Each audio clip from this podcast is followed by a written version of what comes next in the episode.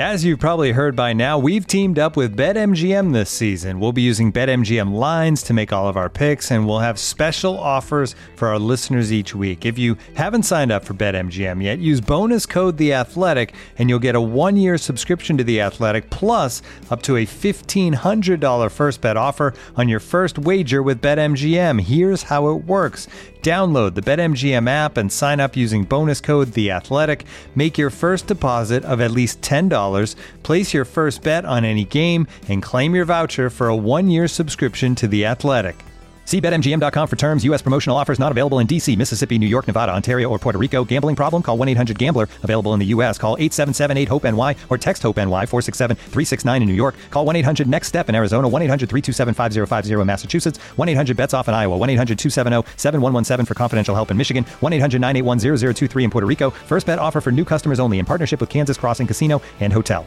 Don't forget, if you haven't signed up for BetMGM yet, use bonus code The Athletic, and you'll get a one-year subscription to The Athletic, plus up to a fifteen hundred dollar first bet offer on your first wager. The Athletic.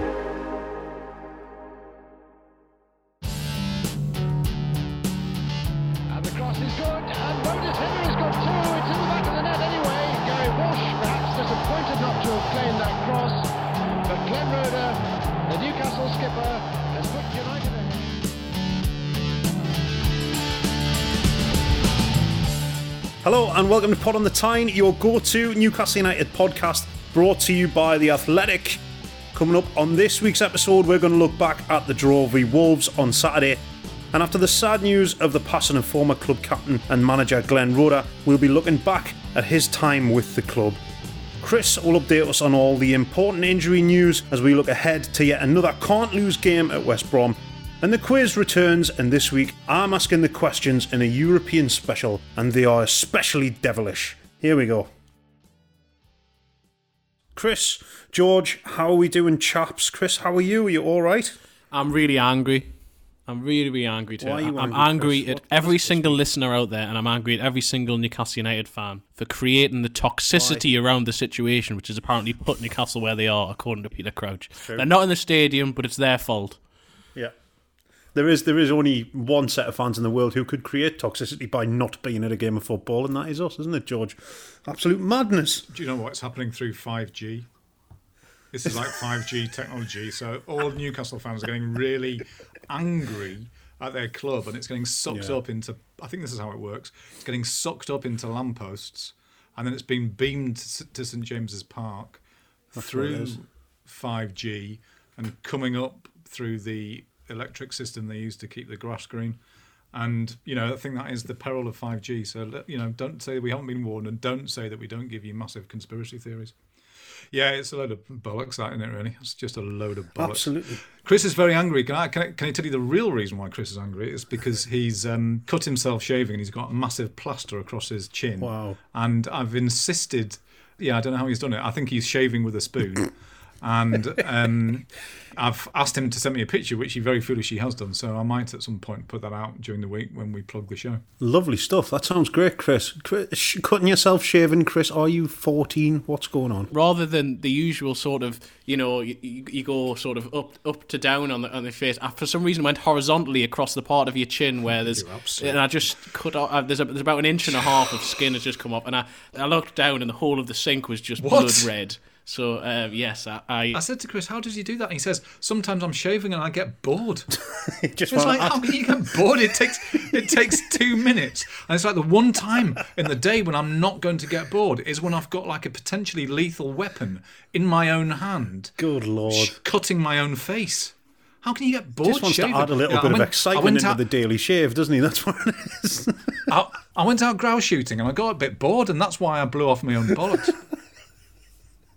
Oh, outstanding stuff. Well, lads, we've got plenty to get through, but before we jump in, I need to fill everyone in on the latest offer from The Athletic. Right now, you can subscribe The Athletic for a special price of three ninety nine a month for six months. That's 40% off the full price of a subscription. You'll enjoy great analysis and in depth features from the very best football writers around, as well as ad free versions of all of the wonderful podcasts as well. Have we got any articles out at the minute, chaps, that could tempt people into a subscription? Well, you get shaving. You, you get shaving tips for free. Let me put you put it that way. Um, well, on a uh, in terms of looking at Newcastle's current situation, I have uh, done a piece basically uh, quite fatalistic, really, on the fact that Newcastle's can't score goals without the front three who are now all absent. So that's a very joyous read for you. But equally, George and I did a piece uh, over the weekend, sort of looking at if and when Newcastle have under Mike Ashley have made decisions over managers. So at the point where they are basically forced into making a change and have looked into historical examples, used statistics, really looked in depth at those situations, and then also. Um, I also wrote uh, basically a tribute to, to, to Glenn Roeder and trying to debunk this myth that, that ignorant people have that, that Newcastle United only Newcastle United fans only want Geordies and they'll never accept mm. anyone else and sort of yeah. just just trying to, to to explain why Glenn Roeder is cherished so much amongst Newcastle fans beyond the fact that when you speak to everyone he was just an absolutely lovely bloke. Wonderful stuff. George, what about you? Anything from your end of things? Well, from that um from that Chris uh, piece piece Chris uh, talked about about sort of looking at historically when Mike Ashley's Newcastle sort of take decisions and when they don't mm. take decisions is the more is the more kind of pertinent point. The the, the fact is that um, you know Ashley is often talked about as a gambler, but at Newcastle, what he often gambles with is doing nothing. I mean, that's a gamble yes. in its own yeah, sense, absolutely. knowing when to ride.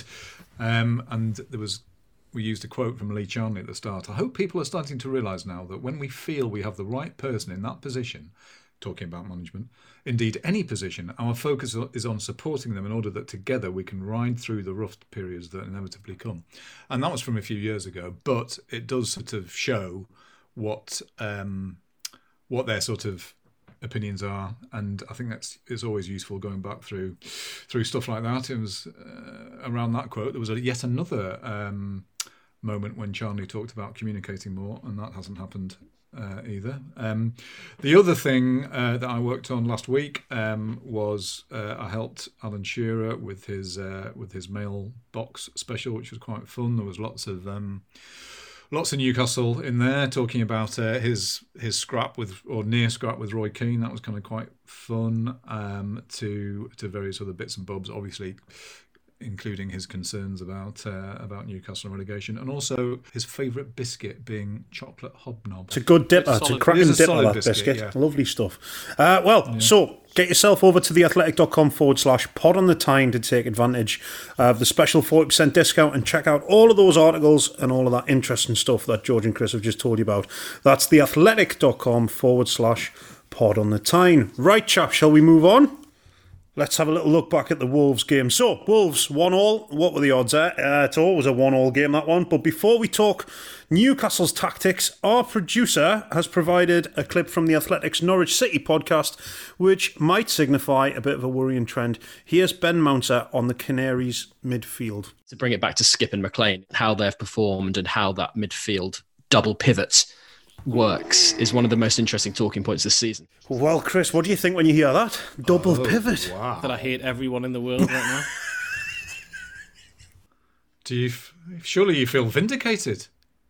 Well, I do feel that I do. I, this is your great. Ta- or maybe this bullshit has spread to another podcast. That's what. This is your great tactical.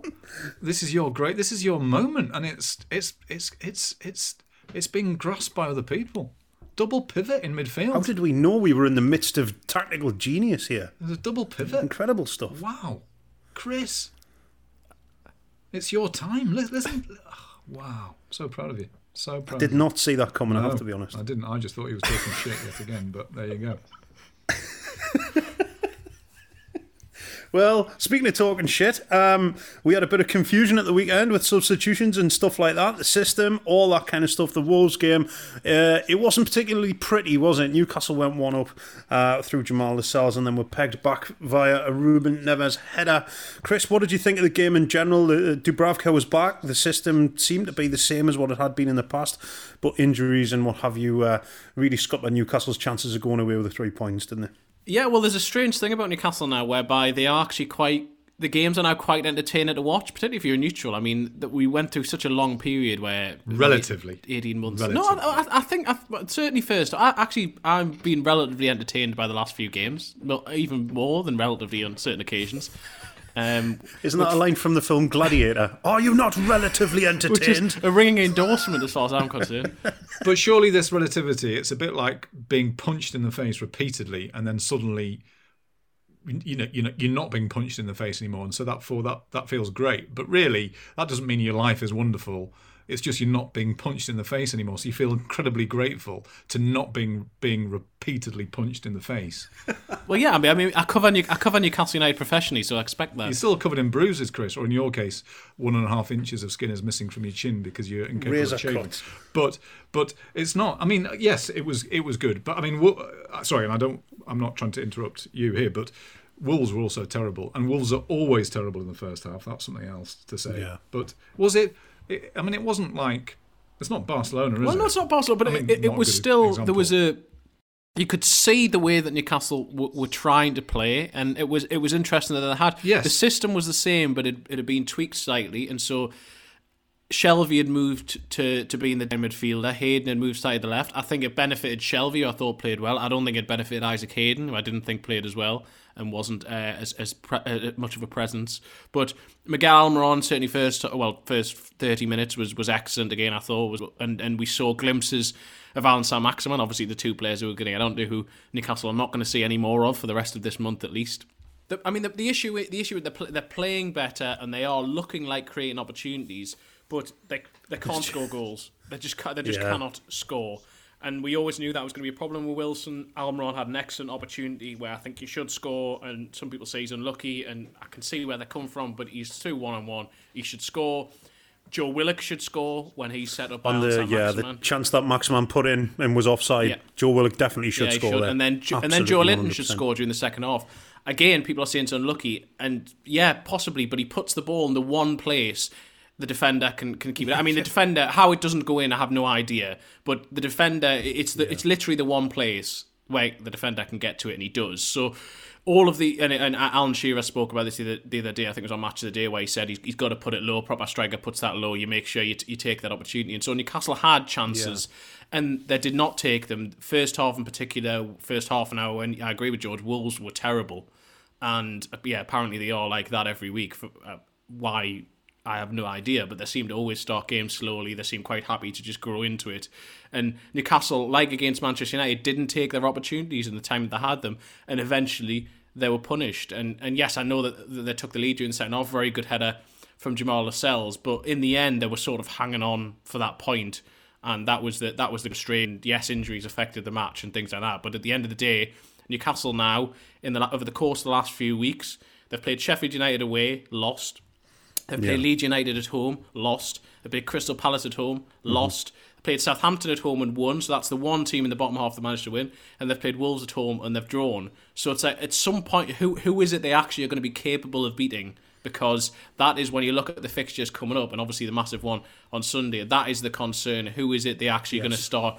See, Bruce can say what he wants about improved performances or whatnot, but the actual improved performances, some of them are coming against teams that Newcastle actually need to be beaten, and they need to be beating them now. Those improved performances really do need to turn into points, don't they? And, and Newcastle struggled uh, at times on Saturday, although there, there was a little bit more attacking intent in the first half, like you say. But we struggled to deal with uh, Adama Traore's pace and power uh, down that right hand side, and and uh, Emil Krafth got himself in all kinds of uh, states trying to keep up with him. I would imagine if somebody sort of fired a greased up missile at you, it would be similar to having Adama Traore run at you. You'd absolutely shit yourself, wouldn't you, George? He's, he's like, Well, I'd shit myself just being on a football pitch, full stop. And uh, I mean, you see, I can run. I can run. I can run all day. You know, I've run marathons. I can run. I can run in a straight line. But if you ask me to deviate from that straight line in any way, shape, or form, I'd be absolutely yeah. I'd, I'd, I'd be no good at all. So somebody who's moving side to side in a kind of vaguely quick fashion, um, I'd shit myself. Yeah. The the, But, the um, sight of the sight of a trainer lubricating up Traore before the game. It was amazing, that, Slightly wasn't it? It was- me, I must say. It was. It was. It was. Uh, it was kind of. br- It was brilliant um, seeing that. But I mean, no, I, I, I, agree with everything Chris said. I mean, I suppose the thing about the improved performances. I mean, so this has now become a sort of thing, and you know, we've we've we we talked so much last season about the way Newcastle playing not was not sustainable and yet they were sustaining it and suddenly it then you know, I think I think everything reverted back to sort of the norm, and those performances weren't picking up points. Then they weren't picking up points this season, and so that that unsustainability stopped. I think the improved performances though are important because I just don't think Newcastle would have got anything out of the games they've got without this attempt to to get further up the pitch because they've also forgotten how to defend. I mean that's another thing that's um, you know that's worth worth mentioning that a team that that was sort of known for being uh, very very solid can't defend anymore. So you know, without the improved performance, I don't think we'd have got the win over Everton, and I, Newcastle certainly wouldn't have been in a got themselves in a position to beat Southampton. Um, albeit with nine men on the pitch by the end. So I think the improved performance is important. I mean, God knows what happens next because without those attacking players, um, it you know it it sort of raises so many so many questions about about what Steve Bruce does and how, how we handle it. I know we'll come on to this towards the end of the podcast, but but um, you know, so I, I think that's sort of important context though for the improved performance because I just don't think. I mean, Newcastle had to find a way of winning games because they weren't they sure as hell weren't doing it beforehand. So I think that has been sort of important. Um, you know, I come away from that game feeling feeling pretty flat, really. Um, because it felt to me like that was a game Newcastle had to win. Um, I mean, just to sort of set down a marker to Fulham in the end, that wasn't necessary, perhaps because Fulham Fulham drew the next day. But um, it feels, you know, it's it's feeling bleak again. Really, I think. Yeah, Martin Dubravka came back as well into the team, didn't he, Chris? And uh, what was what was your opinion on his performance? Obviously, replaced Karl Darlow, who hadn't done an awful lot wrong, um, but we all agreed last week that he was probably in need of a bit of a break. Um, and you know, the, the the did Steve Bruce throw him under the bus a little bit with his comments after the game? And, and obviously Dubravka made a great save as well towards the end. What was your what was your view on that? Well, Steve Bruce, over the course of the space of five days, seems to have alienated both his goalkeepers in different ways. He does. Yeah. First of all, how it came out that that uh, that the change was being made, and my understanding is yeah, there was some frustration from Karl Darlow and other senior players about maybe how that was handled, but also. Yes, I mean Dubravka. I thought for most of the game, maybe it wasn't didn't come through on TV. I don't know. Obviously, I was at St James's Park, but I thought he looked nervous at large points. I think whenever the ball came near him, uh, mm. he, he, didn't seem to know what exactly he exactly was going to do distribution wise. Um, then yes, he probably should do better for the goal. Although we'll get onto that because I think there's quite a few people who should do better for the goal, including probably the coaching staff and everyone else involved in Newcastle United. But um, then he makes the, the, fantastic save in injury time. I don't know how much he knows about it, but he gets himself into that position to make sure he saves yeah. it, and obviously that that that made ensured that Newcastle had got a point. I, I, I agree. I do think it was just about the right decision, but um, equally. Karl Darlow, as we, as we discussed, wasn't the, the problem with Newcastle. And again, that wasn't the problem. The keeper was not the problem so much at the weekend. It wasn't mm. just his fault that the goal was was conceded. In the end, he, he basically ensured they got the point uh, towards the, the end of the game. And I, I mean, that, that goal was. It, it was almost like a car crash. Wayne, how many? as was, soon as as soon as Matt Ritchie came on, I saw he walked across to Isaac Hayden and he said something. Hayden sort of shook his head and then didn't read it. Only sort of jogged a few meters and then sort of stopped and didn't go anywhere. And suddenly you were thinking, well, who the heck is playing right back now? And subsequently, yeah. it turns out apparently they seemingly were trying to move to a, a five man defence, or at some point they moved to a five man defence. Um, I mean, yeah. Jamie Carragher's analysis of this was very good on, on, on Monday Night Football, when he sort of went yeah, through exactly that. step by step what happened, because I didn't see all of that necessarily at the time. But later on, for the for the rest of the game, I was still trying to work out whether Hayden was a right back, whether he was a right centre back, where exactly yeah. Jacob Murphy was. I still have no idea where Matt Ritchie was playing. I cannot tell you where Matt Ritchie was playing when he came on. Absolutely no idea. Um, no, not a but clue. that that that confusion. Obviously, we've seen this before. Steve Bruce's first game in charge, Jetro Willems comes on initially in central midfield, then gets switched to, to left wing back. Newcastle concede. Then also there was a game a few matches on where Isaac Hayden comes across the touchline and basically says, well, what, what's going on? Asks a question as to where everyone's meant to be playing. And it seemed that, that, that this sort of problem come up. But Bruce came out afterwards and said, oh, yeah, we need to improve this sort of communication. It's like, it's, it's an empty stadium. It's an empty yeah, stadium. Yeah. How, how that sort yeah. of situation arose. Um, just sort of it just sort of typifies the real issues Newcastle have at the moment, and just seems that there are a lot of problems. I thought it was interesting in that Carragher um, that Carragher analysis of that situation that he kind of he took the blame away from the coach and from Steve Bruce and, and Graeme Jones and put it onto the players and said that the players should have organised more quickly. Matt Ritchie should have got his message across better and stuff like that. But unless you're down at pitch level, you don't really know what was said, do you? Um, and and also isn't, isn't isn't it really the responsibility of a coach to make sure tactical messages get passed across onto the pitch in a timely manner to make sure that the team are set up for whatever comes at them? Uh, it, it's not the players' responsibility to do that. They, I mean, obviously they share responsibility, but but really it's down that's down to the coaching staff to make sure those things are, are getting done properly, isn't it? Yes, I mean, it, I mean, I think it is their, I think it is their responsibility. I think you make a good point about the stadium being empty because you can't sort of really make the claim that, you know, in the heat of battle these things Didn't get lost because there's no because because yeah, I didn't hear because there isn't there's no noise. So, um, and I suppose you know what you want from your what you what you want from your coaches is a is a very clear is a very clear, straightforward plan and straightforward instructions about what to do. Having said that, the coach could do it and then the player not not pass it on efficiently. I mean, Yeah, that is if the play, if Matt Ritchie wasn't listening or you know wasn't paying enough attention, and I'm not trying Yeah. to blame him for it because I don't know. You know, you don't know. I mean that. Yeah. that it's perfectly possible for that to happen, but then you would think that the coaching staff should be able to see that pretty quickly as well. Um, you know, because that is their, you know, that is their job, and there's enough of them to to to sort of be watching. And again, it's that it is that feeling of slight sort of sloppiness or just not enough instruction or that feeling of being ragged.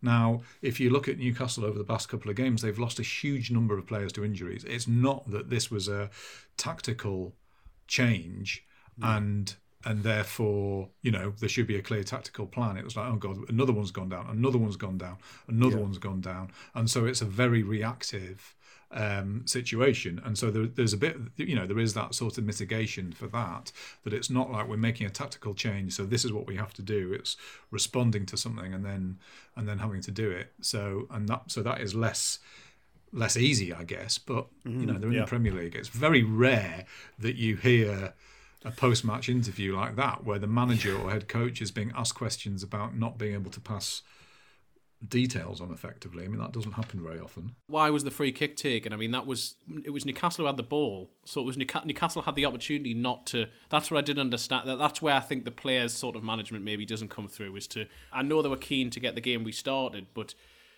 you've basically brought that problem on yourself. If you just waited another ten seconds, fifteen seconds to make sure everyone knew where they were meant to be, and then they end Yeah. up giving the ball away. And I mean, it was interesting because in the aftermath of the goal, I saw Jamal Lascelles sort of shouting across. I thought he first he was shouting to the fourth official, and then I realised he was shouting to the bench to try and find out what was meant to be going on. And it was just that sort of that confusion continued. And in his post match interview afterwards, I mean, you saw that confusion again, where he basically said he was still going to go and find out exactly what had gone on. And that's it. It, it is worrying. I agree. It it, it, it was difficult because they were trying to change so much, but it, it begs the question why why with one change are you trying to maybe change the position of four players as well? That seemed to me to be a, a big sort of change Yeah. to make. Whereas you could have maybe got Matt Ritchie to initially go on at right wing back or whatever, and then slightly change it. It was it was a very big move. Albeit, yes, I know they're reacting and it's a difficult situation, but it, it seemed a lot of information to try and deliver all at once to tell four players essentially to change positions. It did. Uh, George, given given everything else that, that kind of went our way this weekend with other results and stuff like that, has have the injuries and the, the failure to close out the game left us feeling a bit more a bit more sort of despondent and down than we should be about this? I mean, it's still a point, isn't it? Well, I mean, I watched Fulham the next day, and that was kind of quite reassuring in the sense that they weren't, you know, they weren't brilliant. I mean, they've been on a fantastic, fantastic run of form.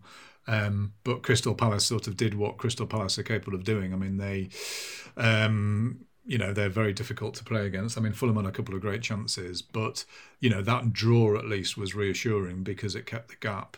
It kept the gap there to three points. So that felt to me like the game that Fulham needed to win because they've now got Tottenham, Liverpool, Man City, and then Leeds. They've got a tough, you know, th those first three games. Spurs, Liverpool, and Man City, it's going to be very, very difficult for them to get three points out of that. So the the other side of the argument about Newcastle, I mean, it's very difficult to see Newcastle winning games at the moment without their you know without their sort of attacking players their most important pl- attacking players who have you know who are responsible for so many uh, of their goals on the other hand it is still a chance West Brom Villa Brighton you know gives them an opportunity to to pull ahead and to pull ahead of Brighton who were kind of right back in it now so it's not all doom and gloom at this point but I do feel that it feels like a massive game. Yes, indeed, it is. Um, let's move on a little bit now. We're going to go into our archives now, and this week it is, of course, a Glenn Roeder special. This episode is supported by Season 3 of FX's Welcome to Wrexham. Celebrity owners Rob McElhenney and Ryan Reynolds' small town Welsh football club has finally been promoted into League Two after 15 seasons in the National League. Dedicated staff and supporters celebrate the city's return to glory while bracing for the newfound challenges that come with being in a higher division. Will Wrexham AFC stand up to the challenges and rise again into League One? FX's Welcome to Wrexham premieres May 2nd on FX. Stream on Hulu. Looking for an assist with your credit card but can't get a hold of anyone? Luckily, with 24 7 US based live customer service from Discover, everyone has the option to talk to a real person anytime, day or night. Yep, you heard that right. You can talk to a real human in customer service at any time. Sounds like a real game changer if you ask us. Make the right call and get the service you deserve with Discover. Limitations apply. See terms at discover.com/slash credit card sad news over the weekend, chaps. We learned of Glenn Roeder's passing. Uh, obviously, had been fighting ill health for a while, uh, but I think without a doubt we can call him a Southerner who was adopted as an honorary Geordie, uh, a calm and classy footballer, and also a dignified and calm man in the dugout as Newcastle manager as well. And a great shame to hear of his passing over the weekend. Uh, it's come a little bit out of the blue, Chris, this one, didn't it? And I, I know we've kind of Glenn's had problems over the years with, with ill health and stuff like that, but uh, it kind of knocked the wind out of me a little bit. This, yeah, it did with me as well, and, and it did with, with some of his uh, former colleagues as players, and, and, and and also when he was manager at Newcastle. I know a lot of people who who weren't really sure of it. I spoke to John Anderson, for example, yesterday, and he didn't didn't know that that, that Glenn had fallen ill again. Obviously, he'd, be, he'd had initially mm. had the brain tumor diagnosed in 2003, mm-hmm. and so it was basically nearly 18 years he, he, would had this this this issue. But um, I think he, had been dealing with it again for, for, for, a relatively long period of time. I actually spoke to him last summer, and we'll, we'll hear a clip of that, of that in a little bit. And he didn't he didn't say to me either about how how he'd been ill. He was very gracious with his time. He didn't do much media mm. in his last few years, and I do wonder if that was because of of his illness. But w- when I explained to him the piece that, that I spoke to him for was when George and I did a piece basically looking back at what it's like to manage Newcastle United and tried to speak to as many Newcastle United managers as possible. He eventually agreed to do it. And when I spoke to him, just what came across was is just his affection for the club and his admiration for supporters. It was just, it, it really does come across. And you mentioned uh, sort of adopted Geordie, where he referred to himself as, as the Cockney Geordie when he when he was appointed manager in a, in 2005. Yeah. And he did see it that way. And he's someone who came from the outside and, and, and came here and he, and he absolutely adored his time. And at Newcastle, and he spoke about that. He just said that Newcastle fans are different, and I know that people roll their eyes from elsewhere if they look at it and say, "Oh, what what, what do you mean by that?" But it, but he would he, he said he compared it to the other clubs he was at. He compared it to, to QPR, and he said you'll have a few yeah. QPR fans who are really passionate, but there are that it, it isn't sort of their life. He said, whereas you come up to Newcastle, that is that, that is the the exception is the is a Newcastle fan who's only partly interested. It's it's it's a life, and everyone would would chat to him about it and were obsessed with the club and wanted it to do well, and he loved that, and he, and he absolutely loved the club and wanted it to, to fulfill its potential as much as possible, both as a, as a player and as a manager. And he and he was he played a very important role during those times because in the eighties, I mean, obviously it's before my time, I can't really speak of him as a player, but there was mm. so much off-field trouble at that point as well. He was obviously for for Paul Gascoigne, he was sort of his mentor to a certain degree. He was yes, the one who really yeah. helped Paul Gascoigne come along. And it was a time when Newcastle was selling all their sort of best players, their best youngsters, the likes of Waddle, uh, the likes of Gazza, Beardsley. All these players moved on, and, and was there as captain at a time when the club went down, and then, and then had a difficult sort of spell. But he, he was an important off-field figure. And then when he came in in 2005, as we'll get into in a bit, he obviously really did, as, as caretaker manager in particular, had a, had a massive impact. He did, and I mean, George, I'm not sure what your memories are of Roeder as a as a as a player. If you have much of memory, I, I was aware of him as a Newcastle player in the '80s, but I, I didn't. I, obviously, I wasn't really old enough to to to kind of watch the team at the time.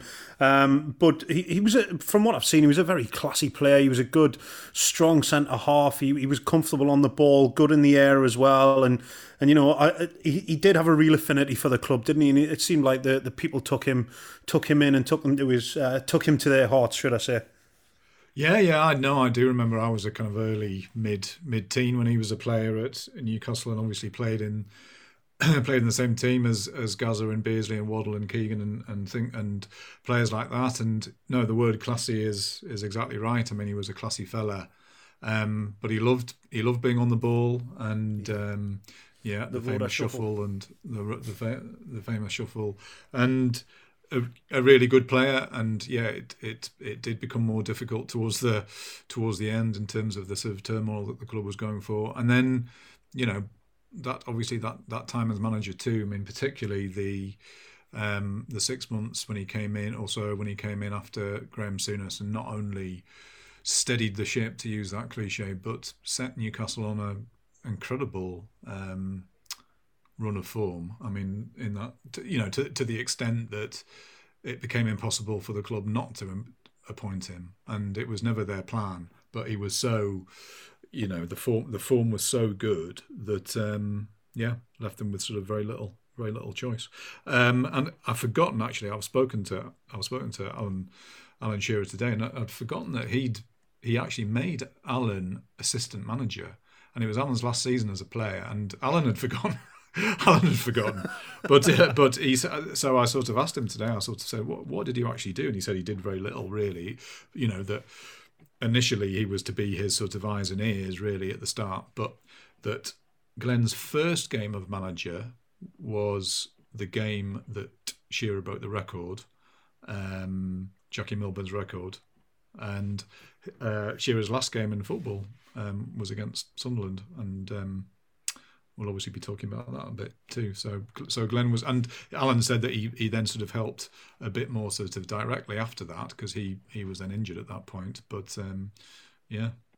Uh, we've got a, a, a clip from uh, from Glenn Roeder's playing days in black and white. Uh, just have a little listen to this. And that will be the first corner of the game. McDonald usually takes him. That's taken short. Beardsley to Gascoigne. Beardsley to the byline. And the cross is good, and Roeder's header is good too. It's in the back of the net anyway. Gary Walsh perhaps disappointed not to have claimed that cross. But Glenn Roeder, the Newcastle skipper, has put United ahead. Wonderful stuff. Those old commentaries are great on there. And I mean, I know I'm saying old. It's not even that old, is it? It's the 80s. But it just sounds like a totally different era, doesn't it? Uh, United as well. Newcastle United. I like, I like the reference to United as well. Yeah, exactly. Yeah. Newcastle we, United. We, we've watched that full clip. Actually, we should put it up. We should put it up when we uh, when the pod comes out, so people can watch themselves. There's a brilliant bit of proper old school football shithousery as well, which is um, there's a proper reducer tackle um, by it's Norman Whiteside, isn't it, on Ando on yeah. John Anderson uh, over by the um, over by the wing, and Ando, you know, absolutely a hard man in his own right, goes down and stays down for a while, and clearly is in discomfort. Anyway, gets on and carries on and uh, is limping across the field anyway. Whiteside's on the ball, and Peter Jackson just goes flying in on him. And it was like, yeah, okay, you got my mate. There you go back. And there's a proper, you know, there's a melee straight after that. But it was that, I love those sort of old fashioned, it was like, no, you got my mate. I'm going to get you back. And uh, it was brilliant, brilliant moment. Absolutely. Well, speaking about Glenn Roeder as well as the manager, um, one of his most famous uh, moments as Newcastle manager, the 4 1 win at the Stadium of Light against Sunderland in the game that we were talking about just a moment ago there. Alan Shearer's uh, last game for the club as well. Uh, what an afternoon that was. Uh, 1 0 down, 4 1 up. Albert R- Luque wraps it up. Uh, have a listen to this. Bramble for company. Stead has done well. He's got away from Bramble momentarily. In by Whitehead and a goal! Sunderland in front, Justin Hoyte. Well, he started the move, didn't he, Justin Hoyte? And just look at the celebrations. Brilliant play. You'd have to say it's exactly what Sunderland have deserved. They've been the best side by far. So a striker for a midfielder, understandable. Yeah, Glenn had to change things. So what they'll do is Kieran Dyer will slot into midfield. Five will just try and protect the back four. They'll get. Oh, it's a mistake there. It almost lets Chopra in, and it has. And Michael Chopra only on the field a matter of seconds. Horrible mistake at the back. But full credit to Chopra, he was alive and he has scored with his first touch. 15 seconds. Michael Chopra had been on the field before he scored that equaliser. Now it's a penalty for Newcastle United. And it's been conceded by the Sunderland goal scorer in the first half, Justin Hoyte. And we are witnessing an extraordinary turnaround in this match. Alan Shearer says as he gets older, the feeling of scoring gets sweeter and sweeter, and that will taste very nice indeed. In his last Wear Tyne derby, Alan Shearer has put Newcastle United in front. Two goals in what? Barely two minutes. Newcastle fans with very little to shout about, got plenty at the moment. Here comes Nzogbia, great run! Oh, that's a wonderful goal from Charles Nzogbia. The 19-year-old snaked through that Sunderland defence and found the bottom corner. 3-1 Newcastle. Header on by Nzogbia. Oh, and uh, two Sunderland defenders left it for one another. And there's a real chance to wrap it up now for Luque. And he's taken it. Awful Sunderland defending again. But for Newcastle, this season just gets better and better. Unbelievable turnaround in the Wear Tyne derby. Well, you just seen another example why Sunderland are relegated on 11 points. Absolutely atrocious defending. Absolutely brilliant stuff there. That that Charles and Zogby goal was a beaut, wasn't it? I feel sick just listening to that. I mean, it's like I've got that sort of derby feeling. Just the noise, it's just brilliant. I mean, Lush, isn't it? Sunderland, but one of those, you know, Sunderland. The stadium of Light when it's like that, it's like properly sort of. Oh my god, the noise! But you can just hear it. Sunderland, I, I, I, admit I was there.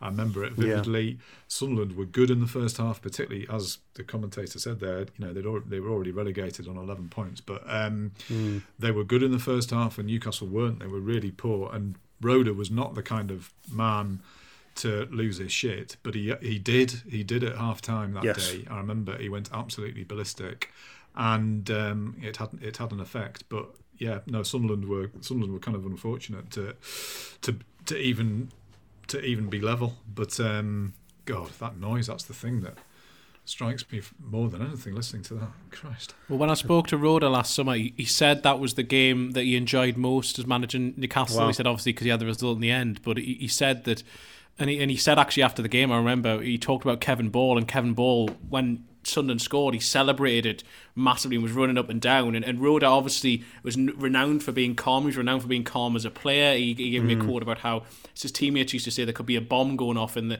next to you in the in the in the penalty area and you would not panic. And he, he said he, he tried to be the same as a manager. He did, he wasn't expressive on the Yeah, touchline. yeah, that he wasn't. He, wasn't. always thought Yeah. to be level headed.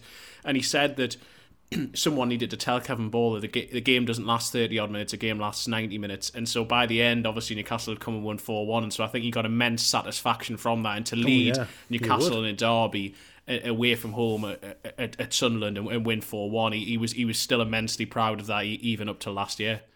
I would, I would, I would just say Kevin Ball is someone who I know quite well. I've got to know, you know, over the over the years, and I would just put myself in his his shoes a little bit about how appalling Sunderland had been and the job he had. Yeah. And so I think, you know, I think I think that that game for them that day and for Kevin Ball, it was all about pride. And so going, you know, going ahead like that, I'm sure was a sort of massive massive thing for him. But anyway, whatever you know, whatever works for you as a manager or as a team to, to motivate to motivate you. But um, it did and it didn't turn out to be a good day for Alan Shearer because that was the end of his career that day. Hasn't kicked a ball since then, but not a bad way to bow out. I He exercised some demons, though, didn't he? Yes, indeed. Yes, indeed. Yeah. Can I just yeah, yeah. touch upon the, the run that they went on under Roeder when he first took? I mean, he took over.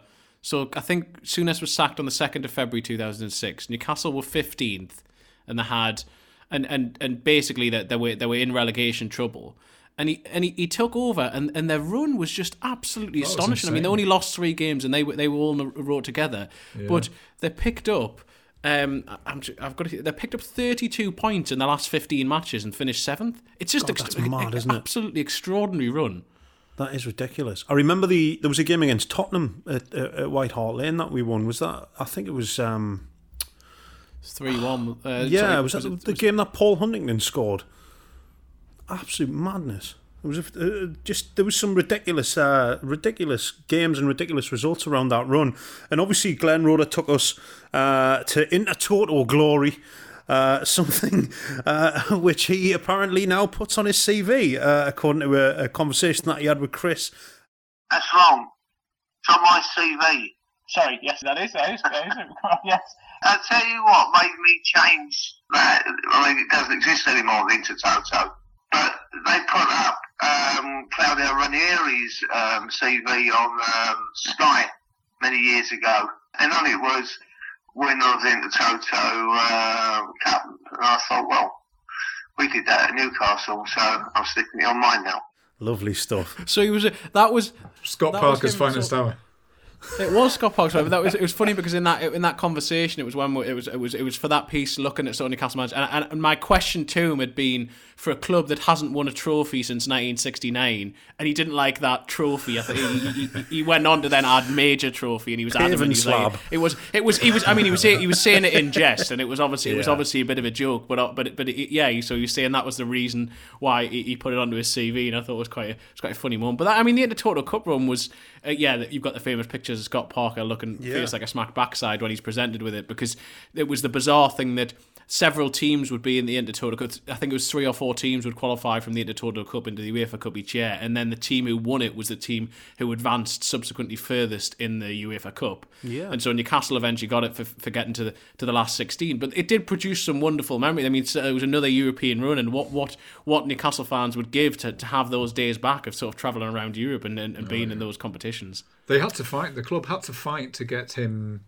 appointed on a permanent contract as well, because he didn't have the right coaching badges, and so That's right, Newcastle yeah, yeah, had remember to. Yeah, so he had to sort. Of, I think, as, if my memory serves, I think he had to sort of do the pro license, whatever it was, whilst sort of whilst whilst doing the jobs. But yeah, they had to lobby. They had to lobby the Premier League for him to get given the job. And as I said earlier, you know, they they sort of had no choice by the end of that season. It wasn't part of the plan that he would take over full time, but um, the form that season was so extraordinary that um, it sort of left them with no choice. Yes, well, there you go. A lot of great memories uh, and, a, and a wonderful man and a, a, a great club captain and manager for Newcastle United there, Glenn Roeder, uh, passing away at the age of 65 over the weekend. Looking for an assist with your credit card but can't get a hold of anyone? Luckily, with 24 7 US based live customer service from Discover, everyone has the option to talk to a real person anytime, day or night. Yep, you heard it right. You can talk to a real human in customer service anytime. Sounds like a real game changer, if you ask me. Make the right call and get the service you deserve with Discover. Limitations apply. See terms at discover.com slash credit card. This episode is brought to you by Michelob Ultra, the official beer sponsor of the NBA. Want to get closer to the game than ever before? Michelob Ultra Courtside is giving fans the chance to win exclusive NBA prizes and experiences like official gear, courtside seats to an NBA game, and more. Head over to michelobultra.com slash courtside to learn more. So let's move on, chaps. Uh, upcoming games, we've got West Brom, Villa, and Brighton, and we've got an awful lot of injuries at the minute. Chris, what, what do you actually see uh, Newcastle doing over the next couple of weeks? Where the goal's going to come from? What's the potential system in the 11 going to be? And how the, how the hell do we figure this one out? Well, let me just say, if you're listening to this podcast on Friday morning and Fulham have beaten Tottenham the night before, then yes, Newcastle are in the relegation zone, and yes, they are heading for the championship. But hopefully that isn't the case. Hopefully, hopefully you're listening to this Oh, podcast lovely. on uh, on Thursday, looking forward to that game, and Spurs do Newcastle United a favour. But I, I think that, that yeah, that that Fulham game is huge because Newcastle for the first time could drop into the bottom three th- th- this season. It will be the first time since October 2019, and that then would change the dynamic for a start because they would then be chasing because they would have a worse goal difference than Fulham, albeit that have, that have the same Yeah. number of points. And it would also change the dynamics of Steve Bruce because, as George and I wrote in the piece we mentioned earlier, it's when Newcastle have dropped into the relegation zone towards the back end of a season that they have, have, have made a change of manager previously. So that's when that could come Mm. about. But in terms of West Brom on Sunday, it is massive. It's certainly a must not lose, but I, I would I would borderline say it's a must win because if they can't beat West Brom, who as I mentioned, who are they who are they going to start Yeah. beating? Who are they, who are they going to win? But the, the issue is, and people look and say, oh, you should beat West Brom, but why should Newcastle beat anyone at the moment for the reasons that I mentioned earlier? It's not it's it's not as if they have any sort of form. It's not a, they couldn't beat the bottom of the table team away from home. They couldn't beat Wolves this weekend, who, who, were poor. That they, they couldn't beat Crystal Palace. Unfortunately, I can't be overly optimistic and say that Newcastle will go Yeah. in there and win, given all the injuries and given the fact that sixty percent of their goals have, have been lost in Callum Wilson, St. Maximin, and Miguel Almiron. Only one other player has scored more than once in the league this season, and that's Jeff Hendrick, who's not even in the team at the moment, and he's not exactly Yeah. a natural goal scorer. And then you go beyond that and you take the influence that those three have out of the team, not just their goals, but or their hits, assists, their link up play, the fact that they are Allan St. Maximin, you can just see terrorises the opposition just being on the pitch. They're worried about him. When you remove those elements, it, it, it's going to be a very different Newcastle United team on Sunday. I think we're likely to see Dwight Gayle, and I'd like to see him through the middle rather than out on the right as he, as he, as he was at, at uh, Chelsea. The one positive I would say, if you're going to take it as a positive, would be that I thought Ryan Fraser made a difference second half against Wolves in that he's direct. He actually gets the ball in the box. And that's why you need Dwight Gayle to be in the middle and to be in the box rather than out on the right. Because if you're going to play Ryan Fraser and tell him to get balls in the box, you want a striker in there who Yeah, can actually finish them. there, Joelinton, we know that's not what he's going to bring. If he's going to be the third forward in that formation, he, he can be the one who's slout, slightly out wider. But th- those two, I mean, th- it become they become so crucial to, to Newcastle now that the, the hopes for the next few weeks, at least, because it looks like Newcastle released a statement this morning saying it's going to be April for St. Maximin and Almiron. Actually, for Almiron, that is more of a positive. I think the initial reaction on Saturday night was they were Yeah, worried it have been the might be a season, season, over yeah. because of because of his knee. So it looks like it's his. I think it's his medial ligament. He's tweaked a little bit. St. Maximin. I think maybe come back even sooner. Potentially, they won't want to take a risk on him because of the fact it's a, it's a muscle injury. and He's had so many muscle injuries, but that one really isn't actually as bad. And I, and that one, yes, it probably won't be before the international break, but I could potentially see him being back just after that. But Newcastle have to navigate these next three games. I mean, the, the, ne- the next few matches, they certainly can't afford to lose against West Brom and Brighton, the two teams in and around them. But ideally, they need to win. Otherwise, it's going to become very mm-hmm. much even more so squeaky bum time. Well, George, West Brom will be looking at this game and thinking, you know, they're, they're only three. They're, they're they'll only be three points behind Fulham if they can get a win against Newcastle. They'll they'll be up for this. They'll fancy it, won't they? Well, I mean, particularly after their sort of fairly extraordinary victory over over Brighton at the at the weekend. I mean, and they've you know they've put a they've put a little run of form together, drawing with Man U and and Burnley uh, before then. So, yeah, you would Yeah. think that they've got a lot of confidence, and you just know with Sam Allardyce what he will be doing, and that will be targeting Newcastle's weak spots. And unfortunately, with all the injuries they've got, they've you know even if they didn't before, they have got a lot of weak spots. So that's pretty scary. But I mean, you know, I agree. It's that sort of horrible thing saying, you know, they've lost these three, you know, arguably their three most important, well, not even arguably, they've lost their three most important attacking players, but they have to find a way of getting positive results. So, and I think these, I do think these three games are massively crucial. So they can't lose them, um, and they've got to find a way of picking up points. And I'm, you know, I do have sympathy in the sense that I can't work out how they do that um, because there are no kind of clear, you know, there are there are no clear answers. I again, I agree with Chris. I think Dwight Gayle has to come back into it, and I think he will. But um, you know, he's not the he's he's not a sort of long term answer or hasn't been a long term answer at the club. Uh, you know, for for a while, so it's a tricky one. They've got to find a way. I think, you know, these three games theoretically are an opportunity to put some distance, and I say theoretically because you know Fulham could win their three games. I think that's incredibly unlikely. I think it's more likely that Fulham Mm. get nothing from from their next three games. But we can't rely on that. Newcastle can't rely on that, and so yeah, it's it is worrying. It's it's you know it's frightening. It's frightening that in this month Newcastle have said that that those players won't be back in April, uh, until April. Well, March is the month that they've got these quote unquote winnable games. So that is, it's a proper worry. I mean, on on Sunday we could even see Christian Atsu in the squad, who which would be an incredible story Good itself Lord. because he, he basically was wasn't obviously for the first half of the season was left out of the 25 man Premier League squad was told to try and find another club couldn't get a move away same in January told to find another and the only reason he was elevated in the 25 man squad was because DeAndre Yedlin was sold Newcastle couldn't sign the second player they wanted on transfer deadline day and so they had a spare spot and so because Christian Atsu was still here they elevated him in the squad he hasn't been seen since he hasn't played I think he's played once in the League Cup all season so he hasn't played since since September and yet if you look at the options they have, maybe he does come in the squad. I mean, Elliot Anderson is another Yeah. who, who who may come back and he hasn't been on the bench last few games. Neither has Matty Longstaff, but as an actual sort of wide forward, Atsu may actually that, that you may actually get some game time in the coming weeks. Which I, if you'd have asked me three or four Yeah. months ago, I'd have said there's no chance he was going to play for Newcastle United again. And I, I talked earlier about Newcastle forgetting how to defend. I mean, I think I think this year, I think um, since the start of the year, they've conceded. You know, if they if they concede a goal, chances are they'll concede two goals. I think they've conceded two goals or more in nine of their games since the turn of the year, possibly in all competitions. But um, and so and they've kept one clean sheet, I think. So Yeah. you know that's a problem because if they're going to concede a goal, who's going to score? So, and you know, again, to, to to come back to what I was saying earlier, they have found a way to get further up the pitch, which is good because that's allowed them to get into a position to score goals Mhm. or to be more attacking or to give themselves more chances. But they're they're still open at the other end, or they're still vulnerable at the other end. And now, once you've taken out that potency, or potency is the wrong word, bearing in mind that for all that they've been a lot better, St Maximin, Almiron, their numbers still aren't very good, their stats still aren't very good. So, you know, but it's Mhm. there is potency there. If you remove that, do they still have that porousness at the back? And who scores goals? So, it's Yeah.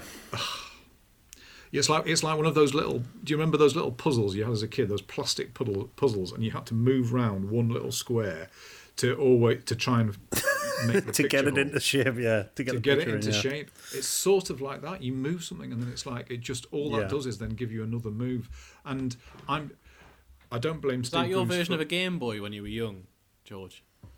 Is that like the Well, equivalent Chris. in the in the in yes, the, in it the was Chris. 1920s? Yes. 1920s. Okay. Well, yes. Yeah, I, I, I had that and a hoop and a stick. That's what I had. I had a lump of coal. That's the one. That was my little friend, lump, lump of coal. I, I think it's safe to say, lad, lads, that the the West Brom game is now pivotal. In fact, it could actually be double pivotal, couldn't it, Chris? Uh, So it's. Uh, anyway, let's wrap things up there with that, and we're going to move on quickly because we're very short on time now. But we still have to get through the quiz. And this week, uh, it's a European special, and we are live within the confines of the Bodega pub in yes. Westgate Road. A lovely bar. Wi- Let's just set the scene. It is uh, Wednesday night. It is post European game. Uh, Newcastle have just gone down to some Midland team from nowhere, uh, and we're all wondering why the hell we bother. But the quiz is here, and it's time again to do the Great Newcastle United quiz. Uh, it's a European quiz this week, and I've got six questions, three questions each plus a tiebreaker. It's going to be quick fire. It's going to be nice and snappy. There isn't going to be any Wow. bullshit penalty shootouts uh, or anything like that. It's just six Wow. questions. Um, you get a point if you get the question right. You get bugger all if you get it wrong. Starting with uh, heads or tails, George. Mm, tails, tails never fails. Uh, it is a tails. Do you want to go first or pass to Chris? No, I better go first. Come on in. Right. I'll be brave. Unlike Here we go. Chris last European special quiz. Newcastle United's first foray back into Europe under Kevin Keegan was against Royal Antwerp in the UEFA Cup. Rob Lee famously scored a hat trick of headers in that game, but who else scored for Newcastle in the 5 0 win? And I need both names for you to get a point. This is a very quick fire. This George. Say that you'll have to. Yeah, that was so quick fire. I can't even remember what you said. Royal Antwerp. So Rob Lee 94. scored a hat trick of headers against Antwerp in the UEFA Cup. Who else scored in the 5 0 win for Newcastle? Um, well, I'm going to say Andy Cole. Oh, I've got to name two people, have I? Yep. Peter Beardsley. Uh, that is an incorrect. That was my incorrect noise, by the way. Uh, Right. it wasn't just some kind of stomach i- in- issue.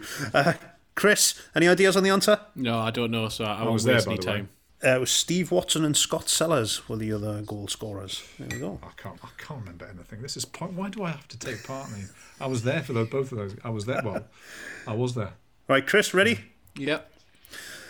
Newcastle last played in the old format UEFA Cup before it became the Europa League in 2007. Which Spanish team did United face in the group stages? I Um, know that. Celta Vigo. Correct. Wonderful stuff. Celta Vigo, 1 I 0 knew to that. Chris. You knew that one, did you? I knew that. All right. Uh, question number three, George. Tough shit. Uh, who did Newcastle play in the playoff round to ensure qualification into the 2012 Europa League? I know this one. I know this Um, one. I was there for that. Um, Just can't remember any of the I do know it. I do. No, no. I do know it. I do know. Do you know what? It was so hot. Hmm. Where was it? It was Greece, and it was um, Atromitos. Correct answer, traumatized. One more. Can, I, I have to tell you a very, very quick story. It was so boiling hot, right? It was whenever it was in, so it was the summer, and um, it was like about 100 degrees anyway, or 90 degrees anyway, and the sun was shining into the bit of the stadium where the press were, and it was behind this massive glass window. And so by the end of it, by the end of this game, every single press man was topless in this uh, press area, typing away on our laptops, dripping with sweat. Um, it was really horrible. That was a lovely story. Thanks. Yeah. Okay, that Thanks wasn't a, that wasn't really an anecdote. That wasn't really an anecdote, was it? Anyway, did I get give really. myself a ding? Anyway. Um, Chris, your question. Yep. After getting through uh, the group round in that particular year, 2012, which team did United play in the round of 32? so easy. Um. I was there. So I think. So was, was it Metalist Kharkiv, or was that the next round? It was Metalist Kharkiv. Well done. That is. Uh, what's the score now? It's, is that 2 1 to Chris? It is indeed. It is. I got really pissed in the hotel bar and told all my journalist colleagues that they were shit. That sounds like the most George Caulkin thing I've ever heard. Um, George, your question. Which player has the most Champions League appearances for the club? That's difficult. Is it George? Um. Yeah, I think that is difficult. Hmm. Oh God, Quick fire, George. Quick fire. I know it is, but I, I need to think. We can edit this bit out. That's not how quick fire works. Yeah, you're gonna have to. No, I don't know. Is it Shearer? Is it probably? Oh God, Shearer. All right. The answer was Shay Given. Shay Given, yeah, I would have said. There we go. Oh fucking hell! Uh, Sorry, pardon me. Right, George, I don't think you can win now. Chris, if you want to go for a clean sweep and make it. it 3 1. Uh, behind Alan Shearer and Shola Ameobi, which player has scored the most goals in Europe for Newcastle United? The third most goals in Europe. Is this um oh what's it called? Uh I was gonna go for I was gonna no I'm gonna go I'm gonna go Peter Beardsley but I would have gone previous no, uh, yeah I'm gonna go Peter Beardsley but I would have actually gone for uh, I'm think I'm thinking someone from the '69 team but no I'm gonna go for Peter Beardsley. That's incorrect. The answer is Craig Bellamy. Yeah. I was going to say that. You didn't give me the chance to say that. I could Yeah, have said but it that. doesn't matter because you don't get to steal the points here, do you, George? You've already lost. Beardsley, I don't. I don't think Beardsley scored very many European goals at all. Just a few, just a couple. Just a couple. Uh, there we go. The tiebreaker was going to be how many games have Newcastle United won in all European competitions? That's the Champions League, UEFA Cup, Cup Winners' Cup, and Fairs Cup. What's your guesses, Chris Chris? George gets to go first because he was he was tails so Oh, go on then. Doesn't matter. He's already lost. Seven seventy-two. uh, I'm gonna go Chris? for 43. It's 122. There you go. They've 122 How many have they won? games. 122 games won, yeah. Bloody hell. I'd have won that then. Right. Okay. Actually, do you know what? I think I've got that wrong. I think I that's think how many games they've wrong. played. I, th- I think I think you must have got that wrong. Yeah. Doesn't matter. It made no difference to the end result. Chris What's the answer? has won the, the amount of games they've won. Um, I'll find out. Hopeless. Makes me put the whole quiz in doubt. That. You're right. Yeah, you're right. Let's scrap it this But week. speaking of quizzes, speaking What? of quizzes, there Oh, yeah. a quiz. If you are listening to this before Friday, this the fifth of March, at seven thirty p.m. that day, we do have an athletic quiz for subscribers, uh, where you, You can do? compete, raise money for Prostate UK, and uh, basically show who's the most knowledgeable, and the the winner will go through to sort of a grand quiz master quiz. I don't really know what I'm trying to say there, but basically the, the, the best quizzers from each team and each country, because I think there's a Spanish quiz and a, and a uh, German quiz and things like that. And George Caulkin and I will be your host. So, George, do, do you want to tell them about what the Yeah. prize is?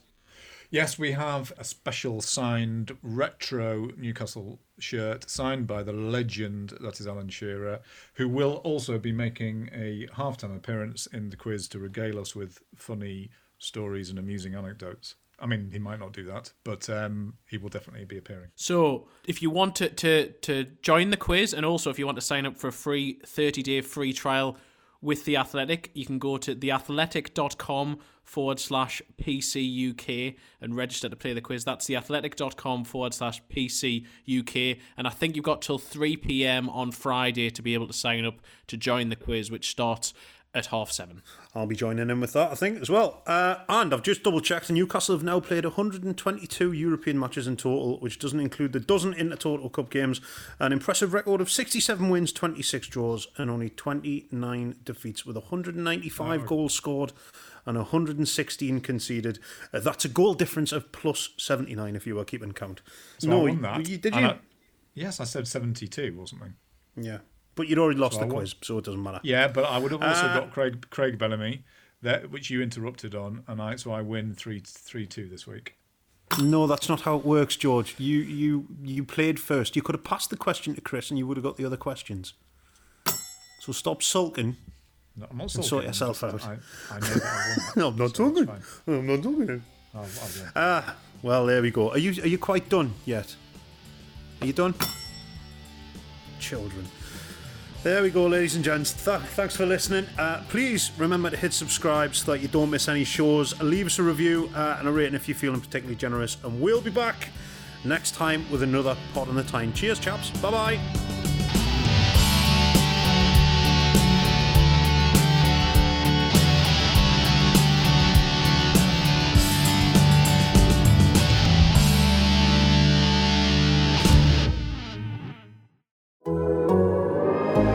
The Athletic. Looking for the best place to buy tickets for any of your favorite teams or sporting events? We've got the spot. Our partner, StubHub, has been the leading ticket marketplace in the world for over 20 years, providing a 100% guarantee with every order. From a worldwide selection of live events, the widest choice of tickets, and industry leading partnerships, StubHub has what you need to purchase with confidence. StubHub, an official partner of The Athletic.